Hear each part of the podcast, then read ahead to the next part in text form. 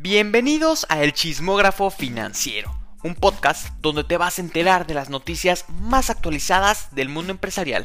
¿Qué onda? Soy Guayo Castellanos y es un placer contarte los chismes más calientitos de esta industria. ¿Qué onda chismosos? ¿Cómo están? Bienvenidos a una edición más del Chismógrafo Financiero. Estas son las 5 noticias que tienes que saber para empezar tu jueves al 100. Número 1. Fechas oficiales de Prime Day. Amazon anunció que su evento anual de descuentos en línea Prime Day se realizará el 21 y 22 de junio. Por lo general, Prime Day se hace a mediados de verano, pero el año pasado se hizo en octubre por el cobicho. Sin embargo, este año Prime Day regresa a la normalidad en casi todo el mundo menos en India y Canadá, donde se pospondrá el evento por el COVID. Si eres de alguno de estos países y eres miembro Prime, esto te interesa. Estados Unidos, Reino Unido, Emiratos Árabes, Turquía, España, Singapur, Arabia Saudita, Portugal, Países Bajos, México, Luxemburgo, Japón, Italia, Alemania, Francia, China, Brasil, Bélgica, Austria y Australia. En todos estos países se hará el evento Prime Day. Muy probablemente si alguna persona de estos países escucha esto no me va a entender, pero bueno, ya sabes en qué países se va a hacer. Según Amazon, el año pasado los miembros del servicio Prime, que es una suscripción que tiene un costo anual de aproximadamente 119 dólares, ahorraron más de 1.400 millones de dólares durante el Prime Day. Pero no todo es gastar. Los vendedores registraron un récord de ventas superando los 3.500 millones de dólares en todo el mundo. Así que puede ser una gran oportunidad tanto para cazar ofertas como para vender muchísimo. 2. Banorte y Google Cloud se vuelven compas. Según el noticiero CEO, Banorte anunció su alianza con Google Cloud para acelerar el proceso de transformación digital de la entidad financiera. De acuerdo con la institución financiera, las acciones clave que se desarrollarán a través de esta alianza estratégica son principalmente la hiperpersonalización de la oferta a través de inteligencia artificial, desarrollo de aplicaciones para innovar en la banca abierta, transmisión de cultura y conocimientos de Google a su personal y ciberseguridad.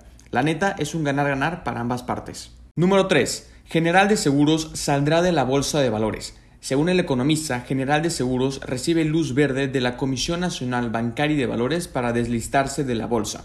La aseguradora mexicana dijo que debido a que accionistas minoritarios aún poseen aproximadamente 150 mil títulos equivalentes a 0.25% de todas sus acciones, crearon un fideicomiso para adquirir este sobrante a un precio de 90 pesos con 54 centavos por acción.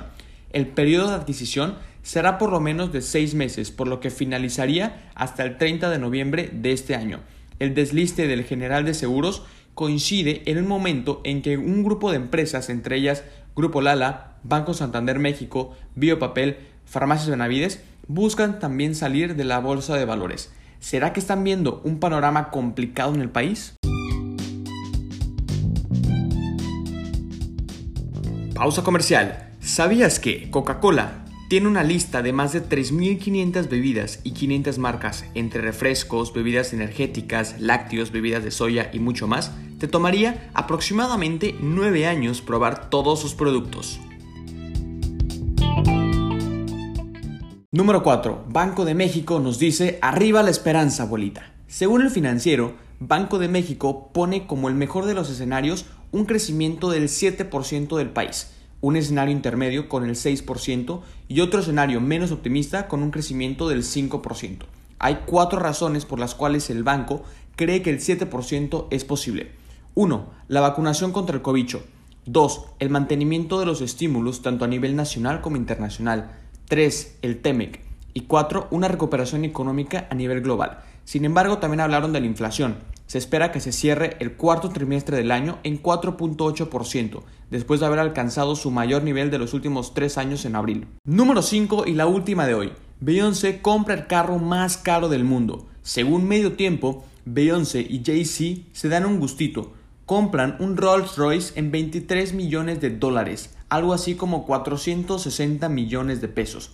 El carro es un modelo Boat Trail. ¿Pero por qué está tan caro? ¿Acaso vuela? Bueno, Primero que nada está el hecho de que es un Rolls Royce, una marca súper exclusiva. Aparte solo se hicieron tres piezas del Boat Trail. Es descapotable y tiene muchísimos lujos más. Este carro se une a la colección de carros súper lujosos de la pareja.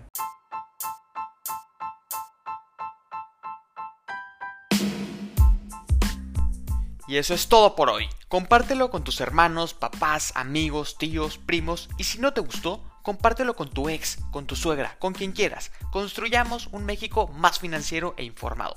Búscame en redes sociales como Guayo Castellanos en TikTok y Guayo Castellanos-bajo en Insta. Se escribe W-A-Y-O. Guayo. Ya sé, ya sé, está raro. No olvides seguir al podcast para que te enteres luego, luego del chismecito empresarial. Que tengas un excelente día. Hasta la próxima, chismoso.